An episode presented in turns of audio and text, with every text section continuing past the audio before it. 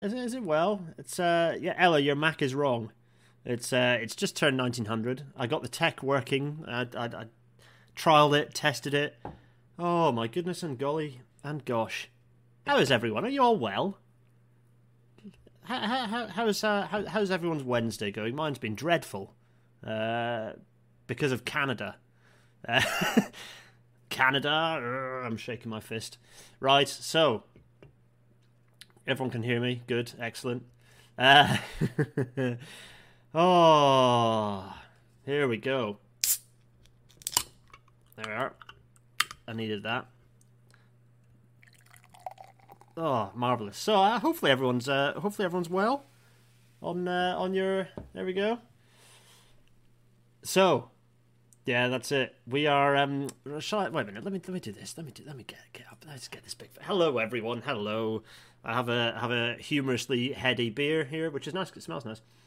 Um, you can all hear me. Good. I've uh, some people have had good Wednesdays. I, am glad. I'm glad. Uh, you can't see me. Well, you can now. Um, it's going to be, uh, yeah, it's going to be an interesting one. So, uh, yeah, I, I, mean, I'm, I'm delaying already, but that's because I'm just actually taking a moment to just soak in everyone being here, and everything is everything's okay. There we go. So, um, you can't see me, can you? Can you not? Is Big Face not engaged properly? I'm, pretty sure it's it's here. Can people hear me? See me? Confirm that you can hear me and see me, and then I'm happy. Um. Oh no, you can't see me. What? What? That that's that cannot be right. No, it must be. Reload the page. I am here. Yeah, do some F5s on your page. I am here. Um, you just can't see me.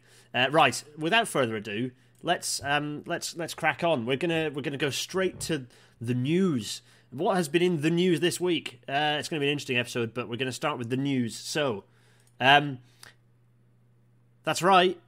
It's the budget, or rather, the national spending spending review uh, out of which has been spat this thing, the National Infrastructure Strategy, which I've not really um, not really looked at yet, uh, other than uh, some vague chatterings on Twitter. Uh, Nigel Harris, one of my various bosses, wasn't particularly impressed by it.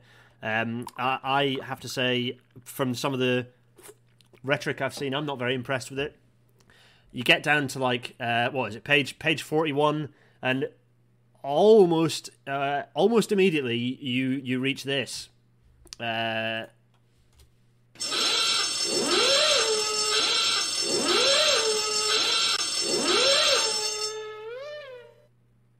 Uh, yeah, that's right. It was uh, Beeching. Um, not not great. Anyway, next the news thing because I'm sure we'll unpick that in a future episode. I, I think we're all fully booked now until January, so perhaps we'll go through the national infrastructure strategy, which is not a strategy as far as I can tell, for having having seen the chat. But anyway, we'll get there. In any case, um, the next item of the news. Uh, TransPennine Express, they did a whoopsie and they managed to break a record. Hooray! Um, so, uh, what happened? Well, we have no idea, and there'll be a proper report into this because actually it's quite a dangerous. Uh, uh, okay, rail industry, whoever's on there, um, David Shearers is with us, so David Shearers is um, uh, has the capacity to to hunt out things. In any case, um, the rail industry needs to they need to publish a report on this because it's a pretty scary incident. Uh, a TransPennine Class 802 uh, managed to reach 148 miles an hour between Northallerton and Thirsk. Uh, in service, full of pass. Well, not full of passengers. Let's face it, like mostly not full of passengers. But uh, probably with you know, it, there were passengers in it. It was an in-service train, which means that it's broken the record for the fastest timetabled in-service passenger train off High Speed One in the UK, which is quite something. Um, so uh, yes, uh, not ideal. But they have got that. Does mean that TransPennine have got that record. I, I've got a sneaking suspicion that they won't advertise that particularly loudly in any case, uh, there's a there's a there's a discussion, and I uh, it's on either side uh, of this. There's a bit of a discussion on either side about whether it was a driver error or whether it was a problem with the system limiter, which is why there needs to be a proper report. Because uh, the people who have told me uh, which one it probably is are people who have a vested interest in it being the one that they said it is. So I have to say to those who've said that, I don't believe you. I'm not believing it until I see it in a report. Sorry. Uh, in any case, there we go. Whoopsie doopsie. What's next? Um, ah, yes. Ah, Cam. Lovely Cam. What's gone wrong? Well, um, everything's going wrong with Cam. Uh, because currently it is uh, well, there's there's problems with its finances uh, already. The boss that they were expecting to take over hasn't taken over it. Uh, oh crikey, yeah, just um, just yeah, no. What are people saying? Ella, oh yeah, Ella, that's on high speed one though. They can only do 186 miles an hour when they're on high speed one. So my point is, it's off off high speed one. Yeah, yeah, yeah. In the UK, off HS one. Yeah, Michael C's got me. Yeah, yeah, yeah. That's it. Everyone's everyone's getting the record right. So uh, yeah, Cam is in trouble already. If you don't know what that is, wait a minute. Let's go back to Big Face momentarily. Big Face is here. Uh, I, Nigel uh, as, was um, was well. In fact, I was asked to write about it by the, by um, my esteemed uh, sub editor. Where is it? Oh, there he is. Oh, no, that's not it. It's oh, is it this? Oh, it's over here. I'll be back in a moment. Oh, crikey, Mikey. There we go. Wrong, wrong, wrong, uh, wrong issue of rail. There we are. I'm at the back, I think, because uh, people who've they put me in as a columnist so that they, I can get don't get told off too much. I've think I've shown you this already. I'm in here. Anyway, go and have a read. It's uh, I think it's still on shelves. If not, uh, I'll pop it on to Medium in uh, in a short while. In any case, yeah, that. So, the news. That was the news. Uh, what else have we got? Let's let's see. Oh, there's some chatter happening already. So let's. I'm going to try that. This one's going to hopefully be a bit more uh, a bit more chat engaging as as it has been in the past. Um, so uh, da, da, da, how big is the Cambridge urban area? Oh gosh. Uh, in terms of total population, it's about it's about 50th in the UK. Uh, someone else was pointing out that it's about 27th in terms of employment uh, potential, but uh, yeah, it's still not yeah, it's it's like from my perspective, I'm not so interested in employment. I'm impl- interested in just just people because people who aren't employed also have a right to have access to public transport. In any case, uh, what are the other questions we've had? Matt Reed is asking with ca- the Cambridge uh, Autonomous Metro, uh, will they bin off the guided busway? Yep, the guided busway gets kiboshed. Um, weirdly, they'll be kiboshing a guided busway with a non-guided busway, which is also just known as a bus. Very very strange. Um, Give TP the 373, says Eurostar Lover 009. Well, indeed. Um, David Shepard asks Could Beeching lines be reopened as shuttle services to third platforms next to main lines to avoid capacity impacts? Uh, the trouble is, that won't solve the capacity problem. It'll it'll make it worse still because you you'll be stopping existing trains to interface with those platforms. So no, uh, yeah. Uh, see see the previous rail natter on Beeching. In any case, let us let us let us press on. So if I return there's Cam, the lovely Cam logo. Um, let's crack on with the episode, shall we? Uh, welcome to tonight's Rail Natter.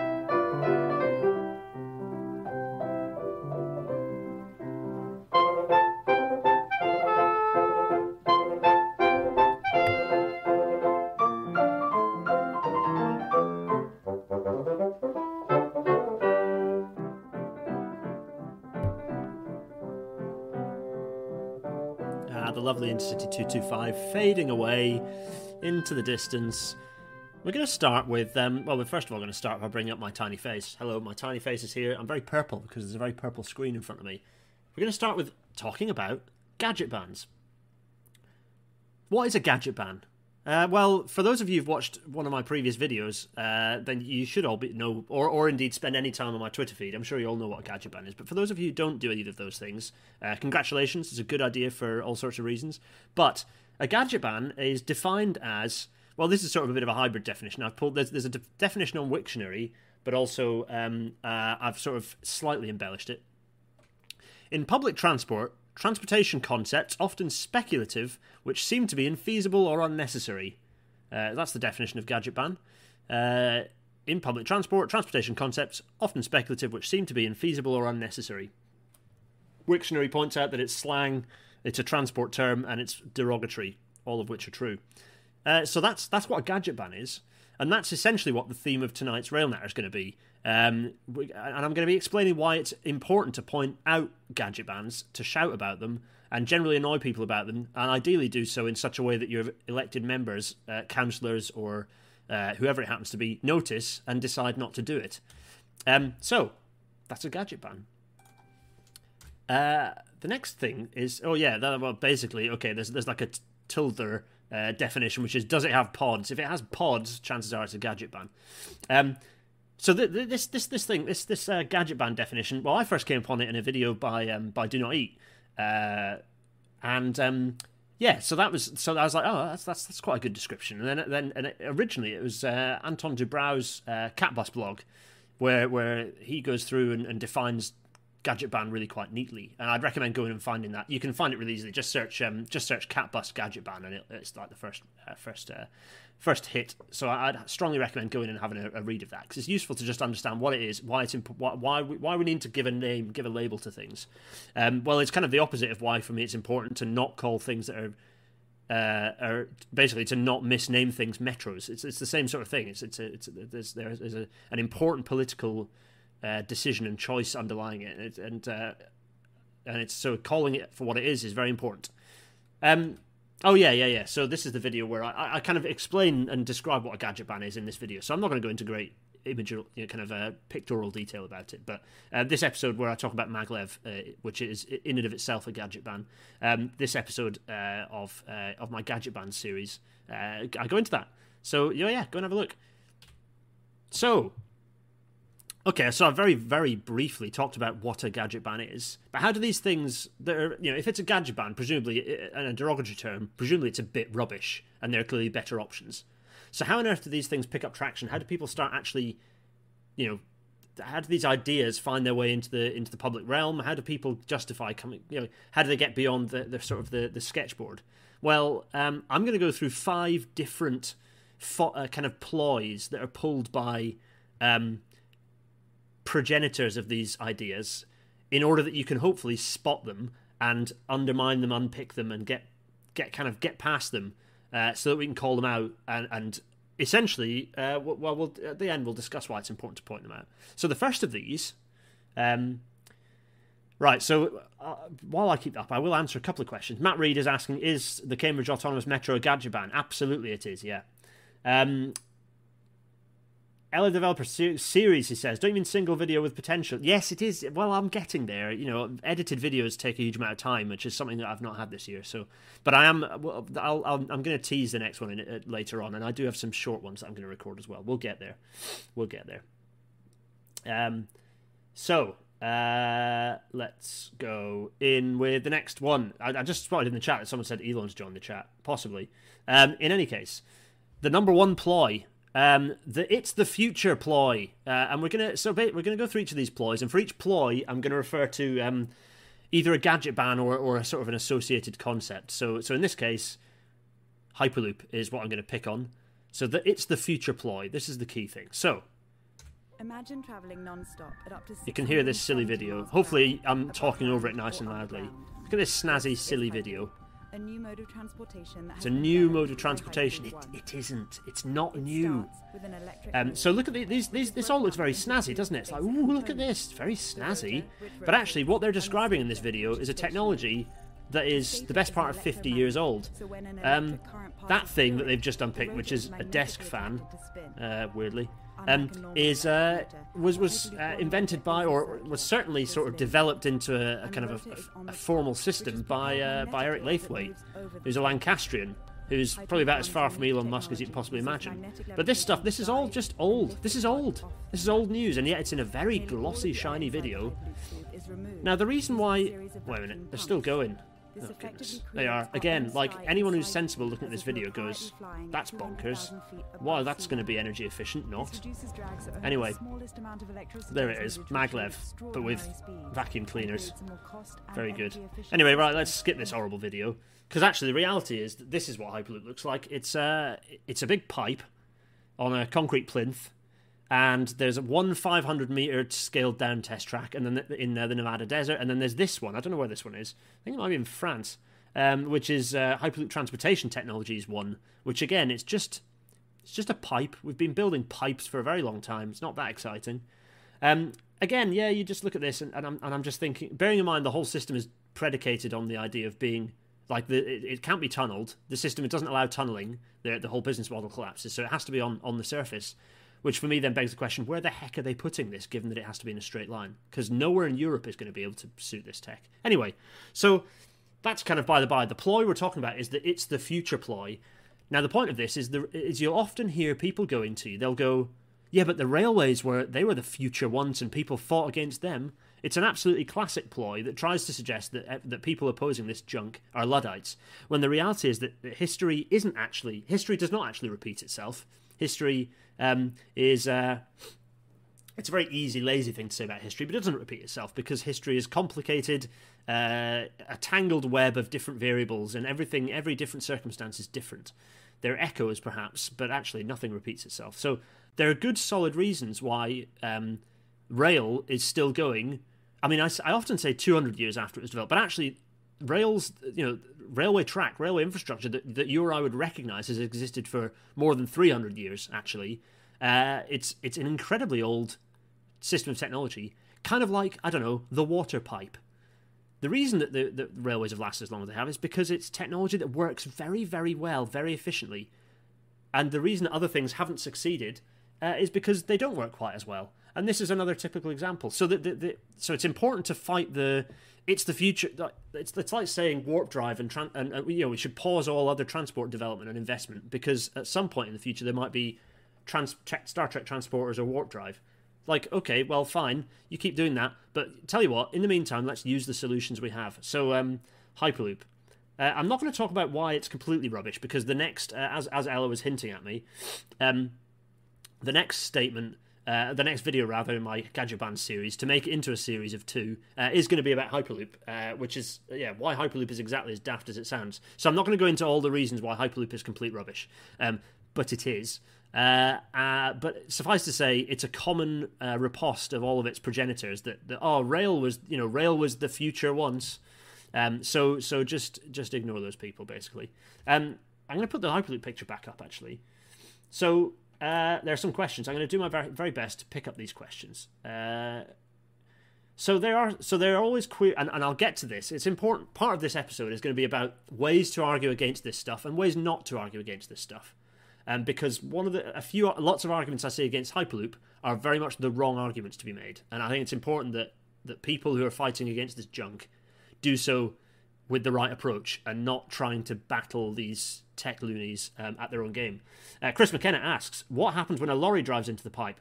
Uh, to be fair, the same thing that happens when a lorry drives across a level crossing.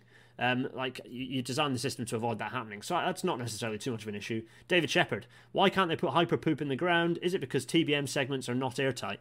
Um, no, not necessarily. You can develop airtight tunnels underground. I'm sure you can. It's just that from a cost perspective, it costs more, and they've only developed their silly business basically complete. They're, they're trying to suggest the Bibop Gresta, whatever his name is. Um, that's probably quite rude, actually. It's not his fault that he's got a unless he chose that name and he's got a normal name. But uh, Bebop, I think, is the name of the the guy who's the face of um, Hyperloop Transportation Technologies. I was in a session with him in Milton Keynes, and he is a, a dismal human being. It has to be said. Um, however, he he constantly was harping on about the fact that railways don't pay for themselves and they have to be subsidised, uh, and Hyperloop will pay for itself. Uh, and then he had to stress that it only pays for itself when you put it on stilts like this. Um, so it's not that it doesn't work. It's just that they their business. Bearing in mind they're trying to make out as if it's some magical, self-contained, perfect financial uh, sort of. Uh, I'm thinking of rude words I could say for it. Circle something or other. Um, it uh, it's trying to suggest that, which is why you know it's it's, it's got to pay for itself. So that's why they come up with nonsense like it's only it only works on stilts. So it's not it's not that the techn- the engineering is a problem. It's just their silly business model stops it being a thing. So they're not developing. No one is currently developing Hyperloop as an as a tunneled solution. They're all developing it as on stilts, which should say a lot about it. Um, some people talk about whether it can go around curves. It probably will be able to go around curves without too much of a problem. It's just that they'll be very, very, very shallow. So to the to the onlooker, and indeed to all the infrastructure that it would result in being kiboshed, you need lots of them uh, you'd, you'd, you'd, it, it would look like a straight line, sorry. And also, the other fact is that you need lots of them for it to even approach the capacity of current rail systems. So, um, yes, uh, we'll get to that. We'll get to that. And as I say, I'll get to, there are loads of threads I've done on why Hyperloop's bad. So I'm not going to get into the details of that now because you know we're 20 minutes in. So, uh, lots of what else have we got? Da-da-da. People also oppose Brunel gauge, and who's laughing now? Nice one, Simons. Yep, I think uh, I think I follow your logic there. Uh, Matt Reed asks, "Do I have any thoughts on what will replace rail?" Nope, none at all. I have no idea what will replace rail. Uh, probably nothing for a very long time because rail is unbeatably energy efficient. It's, it's it's been around for, as I say, like the concept has been around since the Greek since Greek times. Um, rail railways, plateways, as we'd, rec- as we'd recognise them, have been around for at least 300 years, and some, you know, arguably you could say four, even 500 years. So um, it's it's a bit like asking what will replace roads. Uh, um, so uh, next question. Here we go. Go crikey. The the the ats are appearing. If you want me to answer a question, by the way, at, at me in the chat because it appears in red and it's really easy for me to spot. Um, Kentish Rail uh, Kentish Railways asks what happens if you get a bridge strike equivalent on a hyperloop tube. Again, similar thing if you as if you get a bridge strike on a on a high speed railway. You you you know it's bad, but you design it out. Th- that, those aren't reasons for it to be a problem. Well, I'll, I'll get to that shortly. Anyway, right, let's let's crack on. So that was ploy number one. Oh yeah, God, there, there they are. So that's the next episode. I'm doing a very bad job of audio describing this, but I'm sure it'll be fine. Um, so number two is the bait and switch ploy, which is a really critical one, and it's very very common. Um, Josh likes cola says maglev will probably replace rail once infrastructure becomes cheap to build. No, that's not true, Josh. Maglev is a gadgetbahn. It's it's it is only applicable uh, either for very low speed like personal rapid transit gimmicks or where you've built an exhaustive high speed rail system. Sorry to everyone who's watching this video who thinks maglev's a good idea. Go watch my video on it. It's not. So, the bait and switch ploy, featuring the Cambridge Autonomous Metro. I've put lots of asterisks in there because the Cambridgeshire Autonomous Metro, as someone pointed out, uh, its entire name is wrong. I didn't put this in my rail piece, so that was a mistake. But actually, it's not entirely in Cambridgeshire, so the Cambridgeshire bit's wrong. It isn't autonomous at all, so it's so that bit's wrong, and it's definitely not a metro, so that bit's wrong. So its entire name is nonsense. Anyway, that's sort of by the by. We're going to use Cam as our um, as my explainer for the bait and switch ploy which is going to involve us watching a, a little video. So let, let's watch this video.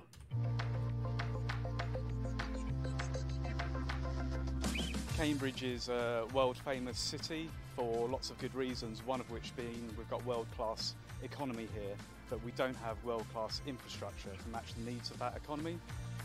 Cambridge is a great city, but it really does struggle with getting people to move around. And we need to find ways of getting people out of their cars into public transport, but the transport has to be better than the car. For the club, we want to make ourselves as accessible to the whole of Cambridgeshire. Finding a public transport solution to that is really important.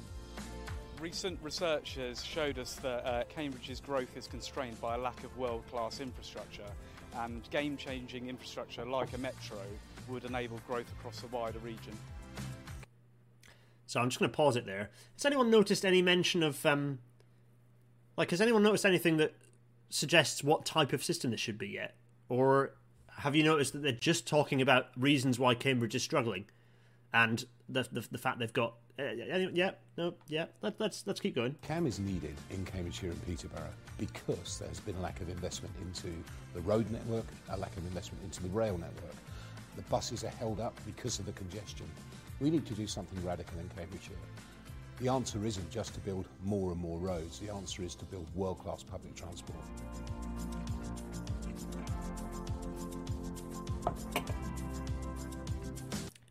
Yeah, see, see, what, see what I'm talking about here? Uh, that's even Jimmy P there. At what point did he? At what point did he describe anything that requires some bonkers bespoke solution? Let's keep going.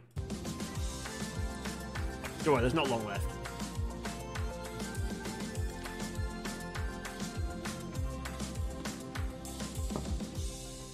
Is a public transport solution for Cambridgeshire. It's our opportunity to prove that you can have world-class public transport in a county the size of Cambridgeshire and in a town like Cambridge, and I think it will be transformational for the county.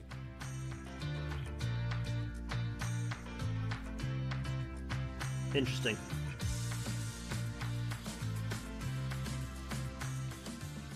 As a club, we engage a lot in the community, but the stadium we've got, built in the 1930s, wasn't designed with that in mind. A new stadium designed for the 21st century with good transport links is key, we think, to the future of the club.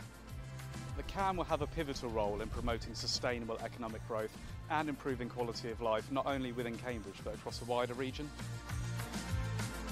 I believe that CAM will be transformational. I believe that people will find it so easy to use CAM that they will use it as a preference to the car. It is our desire that people will leave their cars at home and use the CAM, which will be autonomous. It will run late night. It will run.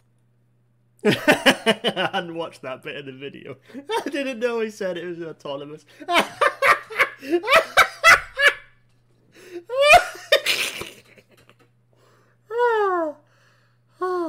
I didn't know he said it was autonomous. That's good. That's very good. Also, don't laugh at the shoebox. Given their discussions about railway stations recently, oh my goodness. Oh, let's let's see what else he has to say. early, and they will use it not just for work but for leisure too.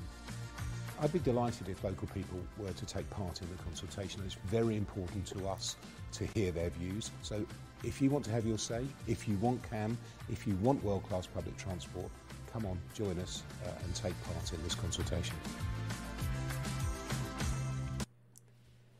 Oh my goodness me. So, did anyone watching that video see any reason, any justification within that uh, to to indeed select what type of system it's, it's running, or did you just see a load of descriptions of problems that every town or city has without dedicated mass transit?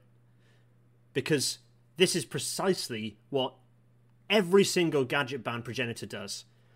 In this case, it's particularly heinous because you have a video and indeed a consultation where the decision as to what type of system it's going to be has already been made. And so they've just gone, would you like public transport? And then asked the, the, the city that. And of course, the city then goes, yeah. They have no choice as to what the system is going to be. They're just they're just being presented with there's going to be public transport, which means then that you, you saw that you, within that video. You, uh, and it did tickle me, I'm afraid, uh, that he mentioned that it was autonomous. Firstly, it isn't. It explicitly says in the report that defines this system that it is not autonomous. It says it in clear writing, as I put in my article. It is not autonomous. And then he also implies that somehow that's going to make a difference to, to people's desire to ride it. Now, don't get me wrong.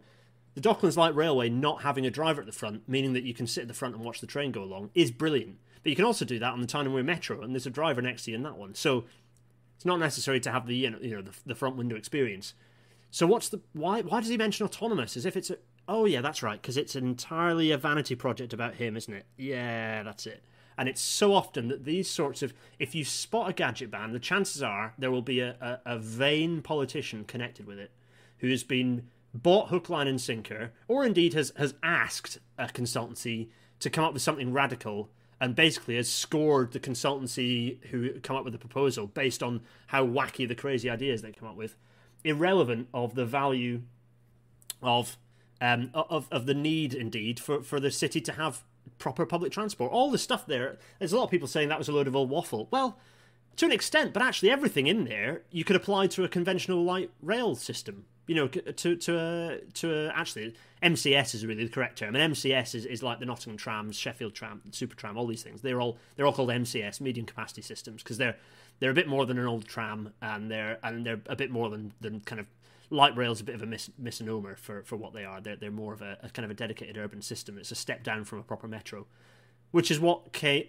what Cambridge and the wider region needs. It needs a modern tram system, an MCS and the idea that this system, which is just ex- very, very expensive buses with. Um, I, I mean, I've done it again. I've done a thread on Cam. It's junk. It's complete. It's a junk idea from top to bottom. You may well need a little bit of tunneling here and there for even for an MCS. Fine, do that. But to suggest that you need a five billion pound system, to suggest that five billion pounds is best spent on a bus on on on, on buses and delaying any in- intervention. You talk, he, JP talked about um, he talked about traffic there repeatedly. Well, take the cars away then. it's, just, it's just if you if you want to reduce traffic, the only way to reduce traffic and to reduce congestion is to reduce the number of vehicles on the road. Absolutely, doolally. Absolutely, doolally.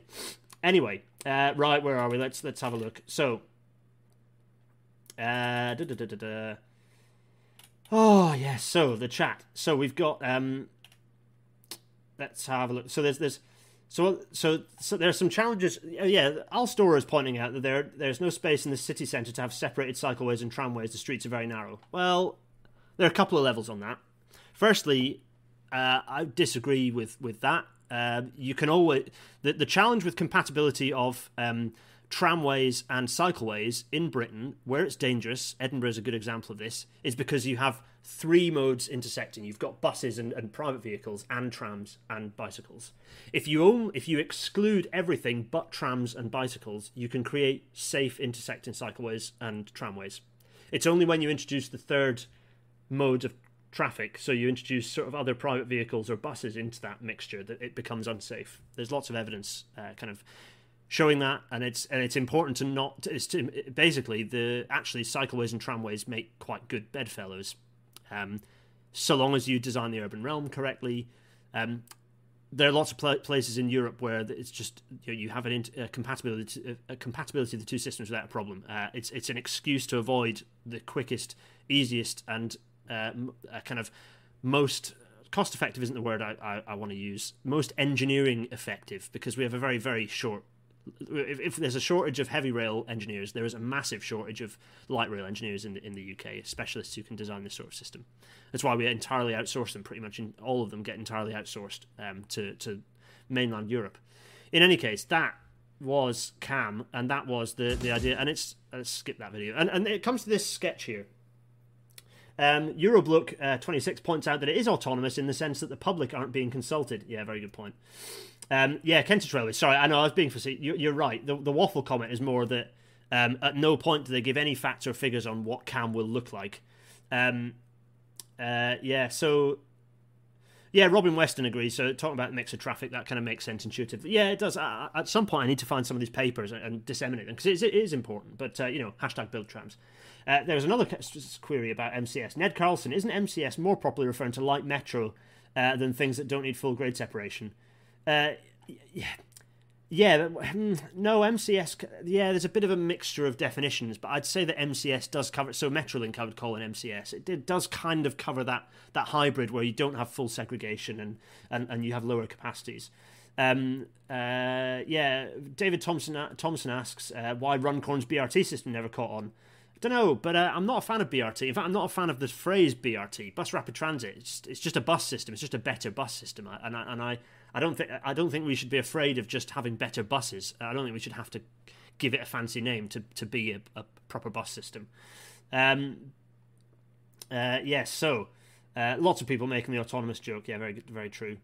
Um, Green Steve is confused. Uh, is asking, is this a bus tunnel like in Seattle or a tram? No, it's just a bus tunnel. It's just a very big bus tunnel. Yeah, yeah. They're battery buses. They'll run in tunnels in the center of the city. It's as simple as that. Anyway, right. Let's talk about what's on screen. So on here is a sketch I made a very long time ago. Probably wasn't that long ago, like two years ago, two, three years ago, um, describing the main problem with pretty much all of these uh, gadgetbahns, which is which is two things really. So, so on the one hand, you've well three things, but there are two factors here that are things that um, so people are always willing. So we've just talked about market demand, basically. So so the the the, the bait and switch primarily is often about market demand. So um, talking about the fact that oh this city or this region needs an improvement in public transport. It needs you know car, there's congestion it's bad there's pollution we want to reduce greenhouse gases.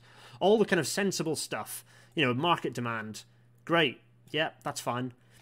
They talk about that and then on the other hand you've got people who are obsessively arguing about the abilities of the technology. So you know the fact that it's autonomous using the word metro um, you know, saying, "Oh, it'll run without, you know, it, it's trackless," or, um, or I don't know, it, it's a vacuum system so that it can go super fast, or it'll reach a thousand kilometers an hour, or, or I don't know, um, any of the nonsense that Loop tries to sell its junk on. They, you know, they're obsessed with fighting about the technology, going on about, "Oh, it can platoon, it can do this, it can do that." Utter nonsense. Um, and meanwhile, and this this discussion, they, they go round and round and round and round. So the discussion between the demand, the market demand, and the abilities of the technology, and that and that discussion can go on infinitely. It's like arguing with a pig in shit. You, you, there's no point trying to trying to win because the pig's enjoying itself too much. Um, and all of the time, all, all, all the while, missing out on. Well, I've, I've only picked on one thing here, but there are other elements. But for me, always the main one is system capacity. They ignore the fact that you know, system capacity, but also things like, you know, better systems already exist, systems that are well established and have a, an existing uh, kind of safety framework and and and uh, and regulatory framework exist already. Um, and anything, you know, not choosing to do those delays things for a very long time. So they always miss these kind of key questions. So system capacity is, is, is one of the main ones, by which I mean, um, you know, how many people the system carries. Kind of a big deal when you're talking about public transport. Actually moving people around is, is important. So basically, the, the, the crux of this, and I think I'll press on it, uh, I'll kind of press the point home again. Stop arguing with people about the technologies. Just don't even have that argument. Go straight for the jugular and ask how many people it moves per hour per direction. And, and the market demand thing is something. So generally on the Twitter sphere, it's the technology discussions that are the ones that's happening. So this this nonsense is happening on the on the social media. Can I do the bird? There we are. Tweet. There it is. And the, the, the other bit here. That's that's Twitter. There we are. Brilliant. Uh, some that's happening on social media, and this is happening uh, in, in in kind of uh, the newspapers. Uh, there we are. This is me drawing a newspaper. Uh, and let's do it. Yeah, like a yeah. There we are. Lovely. That's that's a red top. Newspapers are happening, and that's the discussion. Sort of the chattering classes are having the chats about market demand, and all the business people and sort of the the venture capitalists talking about market demand, as if the system can just magically uh, accommodate all that demand, independent of the fact that it can't move anyone. So uh, yes, Ella, Wacom tablet. I know, I know. I like the, I like my, uh, you know, dismal drawing. It's uh, it brings character to the to the episode, right? In any case, this sketch is is something to bear in mind, right? And it's not just Cambridge. So, so I've said that loads of things do this. This is this is an example of a hyperloop system. They go on and on about this. There's like pages and pages of economic analysis and, and like trip analysis, and you know, they've gone to this. They say, oh, we did this amazing appraisal model. It's like, well, yeah, great, but um, that appraisal model just works for any form of public transport because certainly in places like the US, for the most part, the existing public transport system is is, is almost non-existent. Certainly when it's regional or you know, there is no high speed rail in, in the United States at all. There's the you know the, the, the north northeast corridor uh, is, is is is nippy, but it's fast in the sense that you know the Great Western Main Line is fast. It's not really a high speed line. It's just a it, it's it's just about scratching the surface. Although uh, maybe in future there'll be an episode that'll correct me on that. Uh, that I might be recording tonight. We'll see. In any case, uh, no spoilers to the Patreon people who are in the chat. No spoilers about what I might be alluding to. Um, uh, in any case, uh, yeah, so uh, who's Geno Fish? Geno Fish, what are you on about? In any case, right, so um, yeah, so you can have all the most fancy appraisal models in the world, but if your if your system does not uh, does not actually move anyone uh, per hour uh, compared to existing, then, then the, your your models are basically uh, worthless, absolutely worthless. Right, uh, the next one, we're going on to the it's tech, not transit ploy. This is another absolutely typical one. So this kind of refers back to this sketch, really, the abilities of technology one. So, um, and there, there. So I'm going to talk about one particular factor of this, but it, but it. So so having discussed the the tech, you know, the, the abilities of technology and the the market uh, demand sort of uh, th- those discussions going round and round in circles and ignoring the system capacity one. This is a slightly different angle, but this is the reason why uh, some of these things becomes becomes so visible to the public eye. You know, Hyperloop is a thing that people know about. Why do they when it doesn't exist yet and, and will never exist properly? Like, why is it so etched into people's psyche? Well, the reason for that. Well, let's uh, let me click a, a button here. Oh yeah, that's right. This will cheer up the if, if that loop if, if loop guy is uh, watching, the Boring Company fanboy is watching. This will really wind him up. Look at this. Look at this. Do you remember this? This is uh. Oh wait, let me switch off my my, my touchy paddy thing. Uh, so so here we are. This look at this thing. This is uh, this is the loop. Well, except that it isn't.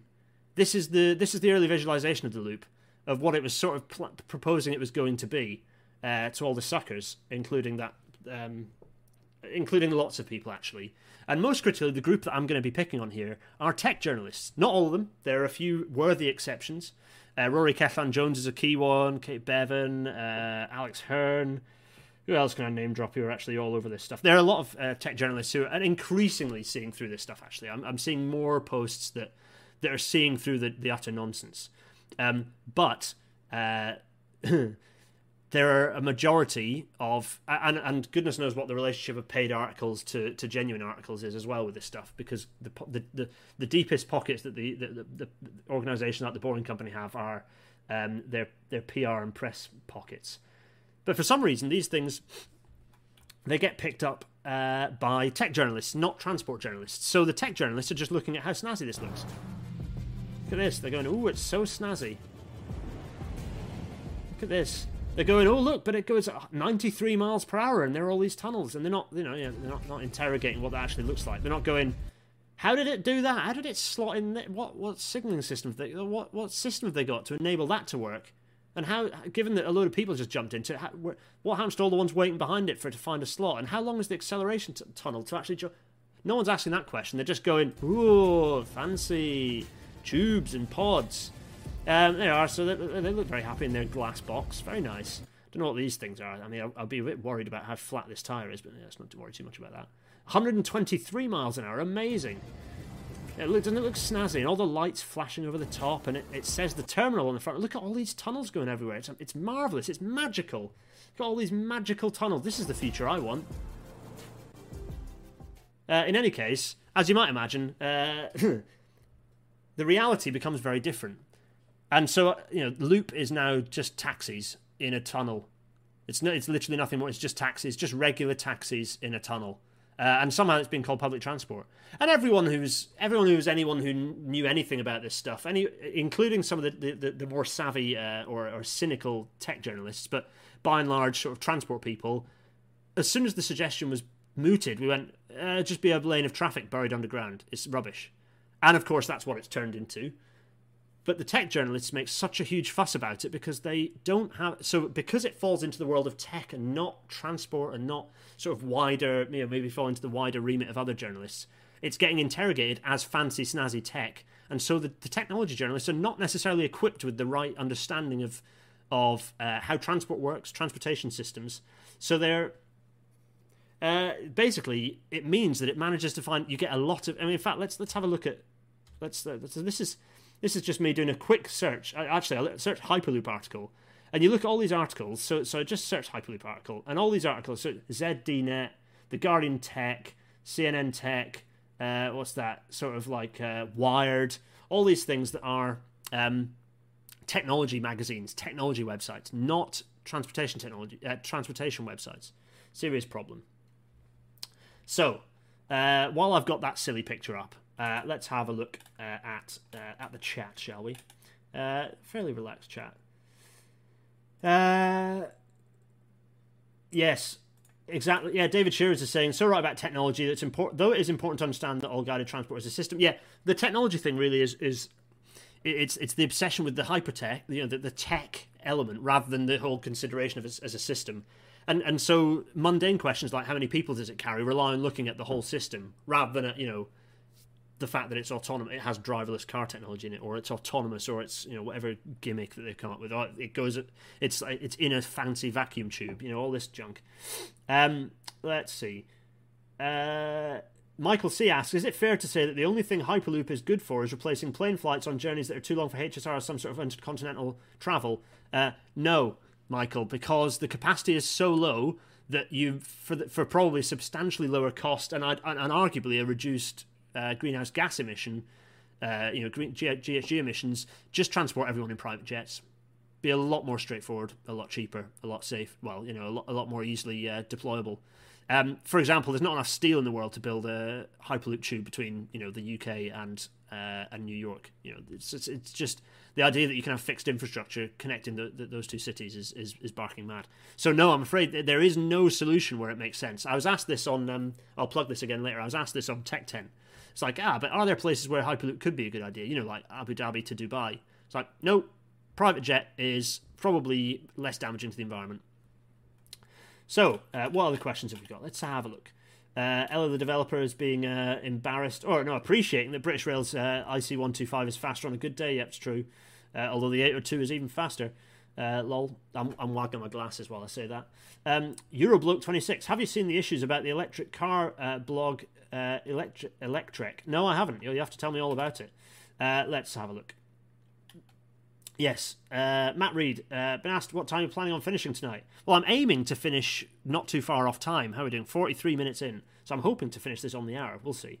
We'll um, how much maintenance will Hyperloop need? Goodness knows. Goodness knows. Uh, but those pumps to me look like a maintenance li- absolute maintenance liability, and you'll need loads of them. And also, you'll need to have se- section seals, a bit like track circuits. You need to have section seals right the way through. So, maintenance wise, it's just going to be a huge, huge liability. Anyway, right. So, um, and yeah, this is the trajectory. This is the standard trajectory of this junk, uh, which is, and this was actually from CAM. So here you've got actual mass transit, and then you're converting it to a bus with a small tunnel around it.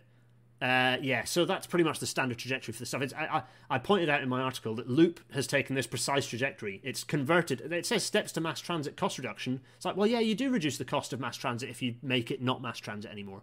Anyway, uh, as I said, yeah, it, having journalists who, inter- who are able to interrogate that and and also disseminate suitably rigorous rebuttals based again not around the technology but around the, the transport system is, is very rare. It's difficult to, to spot that stuff. Right, uh, this is the next one, and we're going to feature some bionic duckweed in here for the benefit of uh, Roger Ford. Although Roger, pay attention to people who are telling you about stop. You know, listen to people who are telling you about things to do with uh, gender and and using uh, inclusive language, please. Uh, everyone needs to do better on that, but Roger, you're getting yourself into hot water on that. Just listen to the younger generation. Come on now. Anyway, number four, the "What if we're wrong" ploy, featuring bionic duckweed. Well, this is a this is a common common one, and it's one of the reasons why you often see. Um, uh, Ella, no, I don't use Edge. I use Edge when I'm capturing um, when I'm capturing video of, of browsers because it's kind of a bit of a funny thing to do. I, I got you. I, am a Chrome user, which, uh, to be fair, is as funny because Chrome is, is the RAM hogger general. Anyway, the what if we're wrong ploy. What do I mean by that? Let's skip to this. Uh, Noel Dolphin, who um, is a Patreon supporter, actually. Thanks, Noel. Thumbs up. Uh, made this pretty funny co- uh, comic strip series of comic strips um, about. Uh, basically, it was a it was a transport committee, uh, transport select committee session talking about uh, decarbonisation, and the, he made these two comics, which are comic strips, which is of. To be fair, I'm being a, a, a little bit um, mean to uh, to the chair here, um, because to an extent, he was playing devil's advocate. However, you still it's the the devil's advocate is fine, but it gets picked up. You need to be more conscious because it gets picked up by the. Don't play devil's advocate by asking stupid questions. Basically, um, the two questions that that, that uh, our, our boy here, what's his name, Huw Merriman, isn't it? Two questions that Huw's asking. Who actually is he? Well, who? Who? Yeah, the two questions Who is asking. One is, but isn't there too much focus on electrification? And then the next one is do we put all work into electrification when new tech is around the corner? These are the two reasons why gadgetbahns manage to find their way into the eyes, ears, mouths, wherever it happens to be, of, of the political class. And it's because they hate committing to the right, easy solution that's right in front of them because they fear that a better, easier solution will arrive tomorrow that, that no one's told them about. And it's an eternal challenge, a really eternal challenge. Um, yeah, so uh, I, I, it's just like this, and this is something in the case of electrification is, is is a battle we've been fighting for a very long time. So the first report, the first national report on electrification, actually was out in like the nineteen, the late nineteen tens, I think. Um, but possibly, you know, we've had basically every decade we've had a new national challenge by the industry about why it's a good idea to do electrification. That was 1981. Which you remember from the APT episode, we uh, we talked about this one, and again I referred to it in the TDNS, I think as well uh, the Traction Decarbonisation Network Strategy, which is what came out this year, 2020, which is is by far the most detailed work that anyone in the world has ever done on justifying the national need for electrification. And I was I was in a conference, I was speaking at a conference in um, in Colombia actually, uh, where I recommended that they go and download this document uh, because it's it's uh, it's a document that the, the that lots of parts of the world should be using and referencing. So fantastic bit of work there. Despite all this uh, effort, um, you know, and the suggestion that we're oh, it's always all about electrification. Well, no, it isn't. It is not. Uh, this is a graph from Project Fizzy Knitting. Thanks, Gary, for letting me borrow this one. Uh, I think he put it on Twitter anyway, so it's, it's all right. I don't think I'm stealing anything. And everyone's sort of seen this graph anyway, right? So this is the graph showing how many single track kilometers. So that's uh, if you've got one kilometer of double track, that's two single track kilometers. How many single track kilometers of electrification have happened every year? So you can see a little bit in the late 19 or the mid 1910s big surge of third rail electrification happening on the southern between 25 and 39. Obviously, the war kiboshed that somewhat. And then you've got modernisation, uh, where you've got the West Coast Main Line being electrified, you've got Glasgow Suburban, uh, you've got the extension up to Glasgow of, of the West Coast Main Line electrification in the in the early 70s. So there's a bit of there's a bit of a gap between 69 and 71, then a, a reasonable flow, and then a drop again in the late 70s, early 80s uh, battling its way through the through the Thatcher government um, to find its way to, to East Coast Main electrification, and then a huge drop, a vacuum in, in that sort of work, and then actually what looks compar- comparatively small in terms of the number of kilometres being electrified. Um, but uh, yeah, so it's but that was you know it was such less than ever we'd uh, electrified before in terms of peak years. But the industry was so ill prepared for it that it stumped us really. Um, yeah, but not on all projects, but on two, you know, on, on Great Western and on Northwestern electrification big bad plans.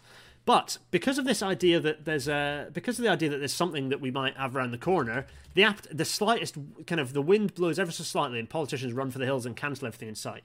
It's an absolutely dismal situation. Uh, and it's true for gadgetbahns. So it's true for the idea of just building metro systems. One of the reasons you, you, you look at um, uh, the, the former transport uh, minister, the, the, former Secretary of State for Transport, Chris Grayling, came out with the barbaric statement uh, that it's not the job of the Department for Transport to drive modal share. Thankfully, his predecessor has overwritten that and said that and did a position paper about modal share, despite the fact that words more than actions. None of his actions have done anything about modal share.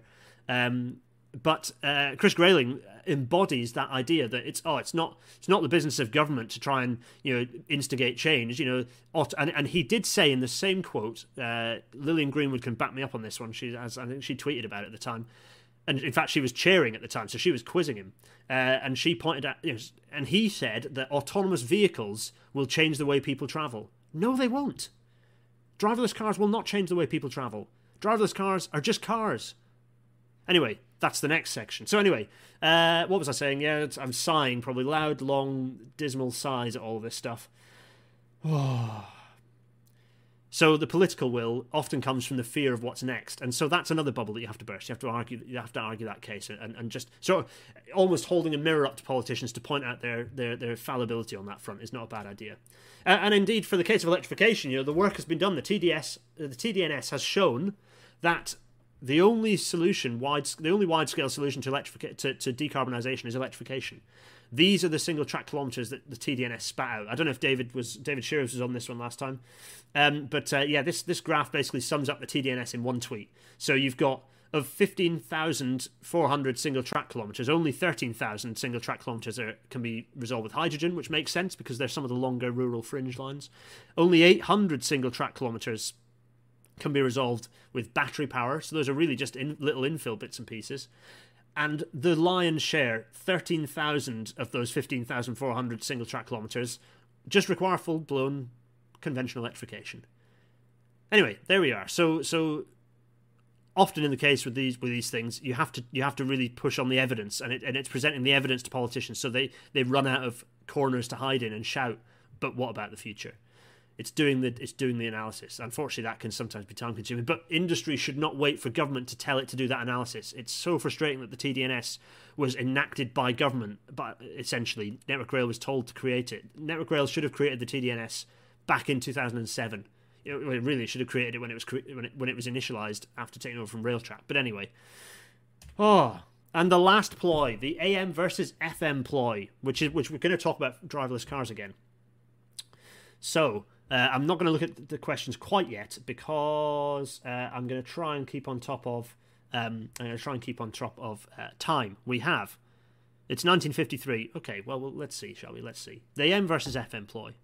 Now, AM is uh, is actual machines, and FM is is fucking magic. That's the that's basically those are technical terms. So I, I, I don't feel bad for using the language. They're technical terms to describe different systems. And uh, let's let's have a look at some pictures, shall we? So here's a picture uh, do you know what this is? This is, um, I think this is called retrofuturism. But this is the, these are the sort of graphics that were being drawn in the 1950s, right? So the 1950s, people were drawing all sorts of graphics about what the future was going to look like. Um, uh, so let's. Uh, oh, there's there's lots of chat going on. We'll come, I'll come back to that later. So here, this is the 1950s. A little sketch of what, what's going on, going on in the future, and uh, let's have a what, what else do we have? I've never listened to music for this. Oh god, the music's really bad. It's quite loud as well, I'd imagine. Is it? Is it loud? Sorry if it's really loud. I need a beat. Nah, I don't mind swearing. The most offensive things people say are generally uh, don't involve swear words. The F word is literally my favourite language, uh, my favourite word in the English language. It's absolutely stunningly versatile and beautiful word. Anyway, uh, look at this. It's exactly the same nonsense. It's just the same nonsense. Let's have another look at this picture. So here's another another picture of uh, of uh, some uh, retro futurism going on here. Yeah, they're playing dominoes inside a inside a car that seems to be driving along without them driving it. Oh, look, and it's a, it's another modern visualization of precisely the same horrifying dystopia. You know, it's seeing a pattern here. Let's try another one. Oh, what's this? Okay, this is uh, seems to be like a pod-based thing on stilts, going above tracks. It look, looks very uh, looks very sort of um, Wily Coyote here. This very uh, sort of Looney Tunes, isn't it? Oh look, and it's precisely the same thing in a modern visualization. These are all the same thing. All of these are the same thing It's all just people's ability to draw their wildest dreams. And it just so happens to be that those wildest dreams, when you actually unpick them from an engineering or a socioeconomic perspective, are a horrifying dystopia. Uh, and that's certainly true for the that's certainly true for the driverless cars nonsense. Like we're just talking about more cars, everyone. It's just more cars. That's all. That, it just means more cars. It's no more complicated than this. So um. Uh, anyway, yeah. So um. It can be. Detour is pointing out the, the frequency of, of usage of the F word um, in in Ireland c- compared to uh, the US. Yeah, I know, right? And, and in any case, um, yeah, David Shearers is, is, is desperately trying to work out why do we need to spend this time and energy? Uh, why do we need to spend time and nervous energy on Hyperloop when its ultimate failure is inevitable? It's not. It's not even a thing that will be. It, it won't even exist to fail. This is the joke. There'll be. So, it'll, it'll downgrade itself to the point where it's just a roller coaster between Abu Dhabi and Dubai for a few rich people to take, and they'll hail it as a success. Just like Loop. It's exactly the same thing. Uh, Jared Johnson, all that oil for the concrete, very green.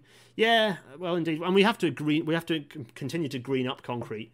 Um, you know, creating the anyway. Yeah, we, we can. T- at some point, I'm going to get um, one of my colleagues on to talk about uh, cement actually, uh, and and how it how we can make it more environmentally friendly. We all, we already had uh, Prab on talking about that that sort of subject. So need to get need to get another one of my colleagues on to talk about it. She's she's she literally has a PhD in cement. So you know what can I say?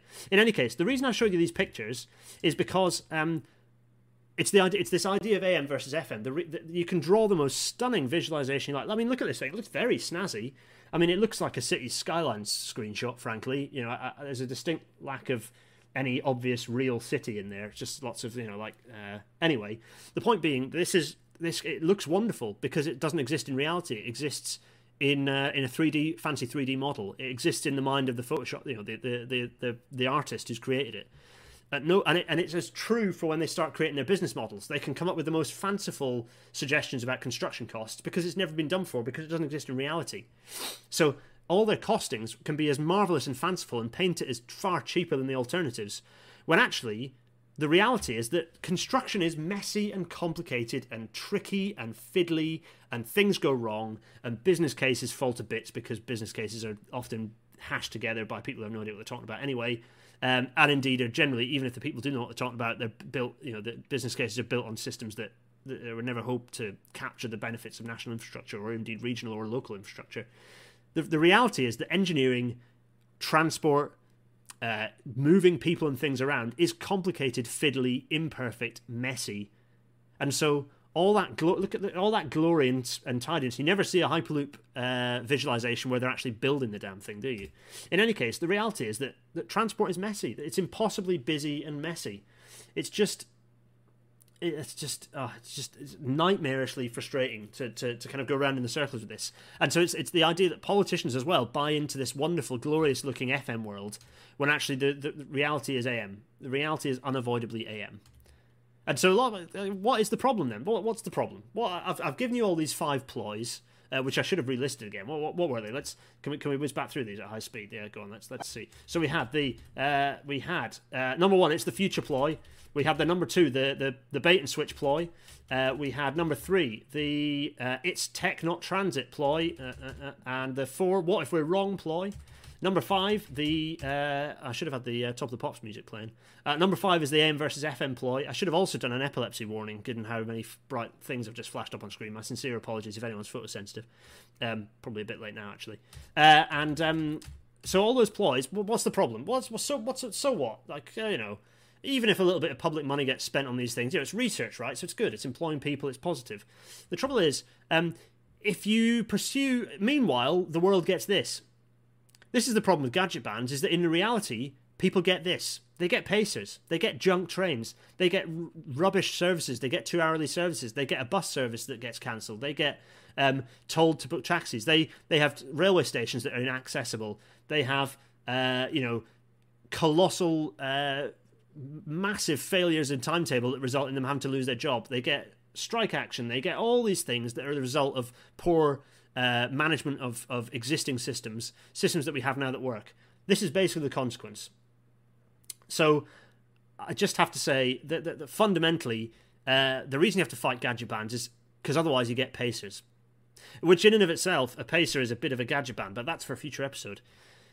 Oh, basically the result, and I've whizzed through that. I have absolutely hammered through that. Uh, you must, you must, you must call out gadgetbahns wherever and whenever you see them. Absolutely critical. And when you do it, don't just do it for you know, don't just do it on Twitter. Get so in my case, the th- the power I have is that I write and it gets picked up by you know the local newspaper in in Cambridge picked up my, one of the local newspapers picked up my my fighting about uh, Cam, and it uh, to the point where I ended up meeting Mayor James Palmer, who got incredibly red and sweaty when uh, I pointed out that the whole thing was a scam. He became hugely defensive in a very hilarious way and started getting very legalistic. So uh, that's definitely reassures you about how clean the whole thing is. In any case, uh, I'm sure that's short of libel. That's probably fine, right? Um, as I said, I've, I've, I've merely made humorous implications. Uh, my lawyer says that's fine. In any case, um, you just got to call it out. So, in the for my case, writing for yourselves, it's writing to your MP. It's um, getting involved in local transport, you know, in, in local transport planning stuff, uh, uh sort of uh, planning uh, in, uh, applications, emailing councillors, emailing MPs, emailing your elected representatives, getting involved uh, as much as you can, and contacting your elected representatives is like the main way that that that that normals like ourselves um, can can get involved. I mean, tweeting people is, is not a, it's not a bad start to build momentum occasionally, but the reality is, for in most cases, you need to be writing to your elected officials. Point this stuff out. Absolutely point this stuff out. Um, oh, have a drink. Oh, oh, I needed that. So, given that I've got this up, and given that it's what is it? Okay, I'm a little bit late. Um, uh, but I'm doing all right because we're nearly. That's I think that's the last slide. So I'm going to go back through and have a look at the chat now here. So, um, Eurostar Lover 009 says, "I like how they think they could use solar panels to power the whole system." Yeah, that's a point that Bibop made in his presentation that it's all powered by solar panels. Uh, like I'm pretty sure a back of uh, cigarette packet calculation could show you the surface area you need is far greater than the length of the system. Not to mention the uh, anyway, yeah, junk. What else have we got here? Um, why don't people selling traditional rail just tell the same ridiculous lies, but at the end we have usable infrastructure? Josh, that's a very good point. The trouble is, we're bound by the reality that we've created ourselves. We're bound by this AM reality. Other thing, we're, because we're anchored and bound by it, we can't because we get called out as charlatans, rightly so. And indeed, as you've seen with High Speed 2, whenever people start using some of the same language that you associate with these things, they get called out for it because uh, for all sorts of complicated reasons that I'm sure we could get into, but I'm not going to now. But actually, when it does happen, they get called out for it. Um, people get they get called wasteful. You get called, uh, you know, the taxpayers, the tax dodgers alliance get involved, and all this stuff. Um, yeah, so uh, all that stuff. Mike Whitcomb, would the Wuppertal suspended line come under this category in your opinion? For example, yes, uh, Wuppertal's an interesting one because it is a gadgetbahn, but but but but it, it, it does have its it, it's one of those ones that sort of does have its own limited application. You could suggest that it might have been easier for them to just have a, a, a kind of in the structure they built they could have just um, put a, an elevated tram line a bit like a bit like the L in in um, you know the various L systems in, in North America. They could have just done that and it would have been uh, easier to roll out easier to replace rolling stock. And it's that that's why it's still a gadgetbahn but it doesn't necessarily totally write it off as as, as uh, a folly um, it's not an unreasonable question. Uh, what else have we got here? So, I think that's all the chat. I'm not seeing many red things. Lovely. Um, so, uh, yeah, very nice. Uh, Schwebebahn works well, says Titchy Tiger 123. Yeah, fair point. Um, there are lots of things that. Um, wait, what's what's this? Uh, da, da, da, yeah, I think we've been all right in the oh, Slancher, Gordon. Yeah, nice one, Slancher. Um, yeah, I think we've been the chat hasn't been too inundated by the Musk fans because probably because our poor Musk fan who I was who did a thread earlier, but I I'm, I have him muted, so I only noticed because people were responding to the tweets that I was added into. Um, bless. Uh, in any case, um, what a shame. So uh, yeah, it doesn't seem to have surfaced. Never mind. In any case, that was the episode. I don't know how good that was in audio only mode, but as as ever, these these are uh, these are available in uh, in all good podcasting for all good po- podcasting sources. Um, uh, David Shearers is pointing out that we shouldn't write off all novel transport. The thing is, even the Heathrow pods are a, they're a gadgetbahn. It's poddy. It's personal rapid transit. They're you know they're, they're it's uh they they have their they have their minimal uses, but out, they, they, they can still it can be a gadgetbahn, but still you know still function. Um, I think that's you know, it, I think it's quite clear when there are better alternatives that could be utilised, and that's when it when a gadgetbahn becomes criminal. Um, I found out from our our, very esteemed former guest um, John Stone pointed out that I've finally broken the audio format. It turns out that my um, scenic rail tours of, hour, of around an hour in length don't work very well in audio only format, and for all the podcast listeners who listened to that and were just sighing in disbelief and anger and, and throwing their phone across the room and just generally being very upset and spitting their earphones out, their earpods out of their I don't know. What do people do with AirPods? With their AirPods? I don't know. I don't know anything. Well, I, I, I, don't know. With their poddy earphones. I've gone off on one about earphones. Why? In any case, they're all very upset. I'm, I can only apologise. Um, anyway, hopefully this one is better. Um, and the standard finish, closing stuff. Uh, go on the Discord for all the nonsense. GarethDennis.co.uk slash Discord. Um, if you want to chuck me pennies, PayPal.me is very good for that. PayPal.me slash Gareth Dennis. And the Patreon is where you get to find out about what episode I'm recording tonight with a very special guest. Uh, it's where you get to find out, uh, it's where you get to input into, for example, this episode. So I was having a nice chat about, that's a fairly rapid chat because today was uh, absolutely nightmarish from a work perspective. But um, yeah, we chat about uh, all good things related to um, uh, yeah the episodes, and, and I asked lots of you know you have input, and um, also as patrons you you do get the ch- chance to appear as guests as well. Um, so, all that good stuff. Uh, lots of sneak peeks in there, I hope. Uh, and I'll be putting more on the actual Patreon website as well. Uh, I think I put all the so uh, patrons, for example, all the patrons know every single episode now between now and and, uh, and next year. So that's very exciting. Uh, yeah, so that's that's very good. Oh, okay. Some some ads, some plugs. First plug. Um, I, think I mentioned this last uh, last week. I was on um, BBC World Service Tech Tent uh, with uh, Rory Cellan Jones talking about Hyperloop. So if you want to listen to Hyperloop, have a listen to that. It's quite funny comparing that episode, the, the, the, the episode from a couple of weeks ago, with um, my first appearance on Tech Tent, which was my first BBC appearance actually, um, three years ago, uh, where I was much more measured and and um, and wanting everyone to be happy uh, in my responses, whereas although hopefully still fairly on the nose, but, but this time I was uh, a little more blunt, shall we say. Also, I was in a fantastic little um, episode of um, of People Fixing the World with uh, with Richard Kenny. Uh, it's another BBC World Service uh, podcast. Actually, it's really really good, and it's all about solar trains. And you might go, "Oh, boo," which is exactly what I did when I first uh, heard about it. But actually, have a listen to the episode. I basically pop up throughout the, the episode as the voice of reason, um, for better or worse, and hopefully comes to the end and, and you get a nice. Uh, there's kind of a nice uh, yeah, it's it's it's a really good episode actually. Richard Kenny was a was was a fantastic host and, and really interested in the source material and interested in interested in representing the subject matter correctly, which which was really great actually. Um, what else have we got? Oh yes, yes, yes. Next week, Lindsay Broadwell is joining us to talk about e-bikes, um, possibly also to mention trolley buses and nuclear power, but mostly e-bikes for episode thirty-eight. So that'll be good. Uh, yeah, we'll have a, we'll have an elected official on the on the. Uh, on the podcast on, on, the podcast on, on the show. That'll be fun, won't it? Um, yeah, that'll be good. Right, so we have some some some. Uh, oh, uh, James P. Copy paste of John Christoph's question. How do you respond to the argument that maximising capacity is unnecessary because project location lacks a population to justify Thames like Thameslink like throughput? Uh, well, my answer is if you go for so so if you go for a system that has the ability to um, eventually deliver that, you can cater for growth. But also, uh, given that the railway can achieve Thameslink like capacity, and also can achieve you know when you've got a much lower throughput on that system it, it does this is where you you have a scaling system. Uh, nodes before modes is my point is i'm not saying that you should have a huge complicated system for an area where you don't need it but you need to look at nodes you need to look at the, the market you're delivering the market you're delivering for the population the, the expected population and match a system to that. So i'm not suggesting that you should have high speed 2 connecting uh, you know connecting i don't know what's a good example connecting Inverness and Aberdeen. It's just it doesn't make any sense to have a, a high speed line connecting Inverness and Aberdeen. However, it does make sense to upgrade the line to dual, dual track right the way through and have a much more frequent service. So there are um, there are there are lots of lots of things like that. There are people asking me techie questions about uh, Hyperloop. Don't do that, as I've just said not to do that. it's not. Don't worry about the tech. It's irrelevant. We need to talk about the system and the wider the, the wider questions about capacity um, for Hyperloop. So yes, uh, Matt Reed asked if the UK has any trolley buses. No, I don't think we do have any trolley buses, do we? We ought to. Trolley buses are brilliant. In any case, right, I've gone off on one enough, plenty enough about that. Uh, where are we?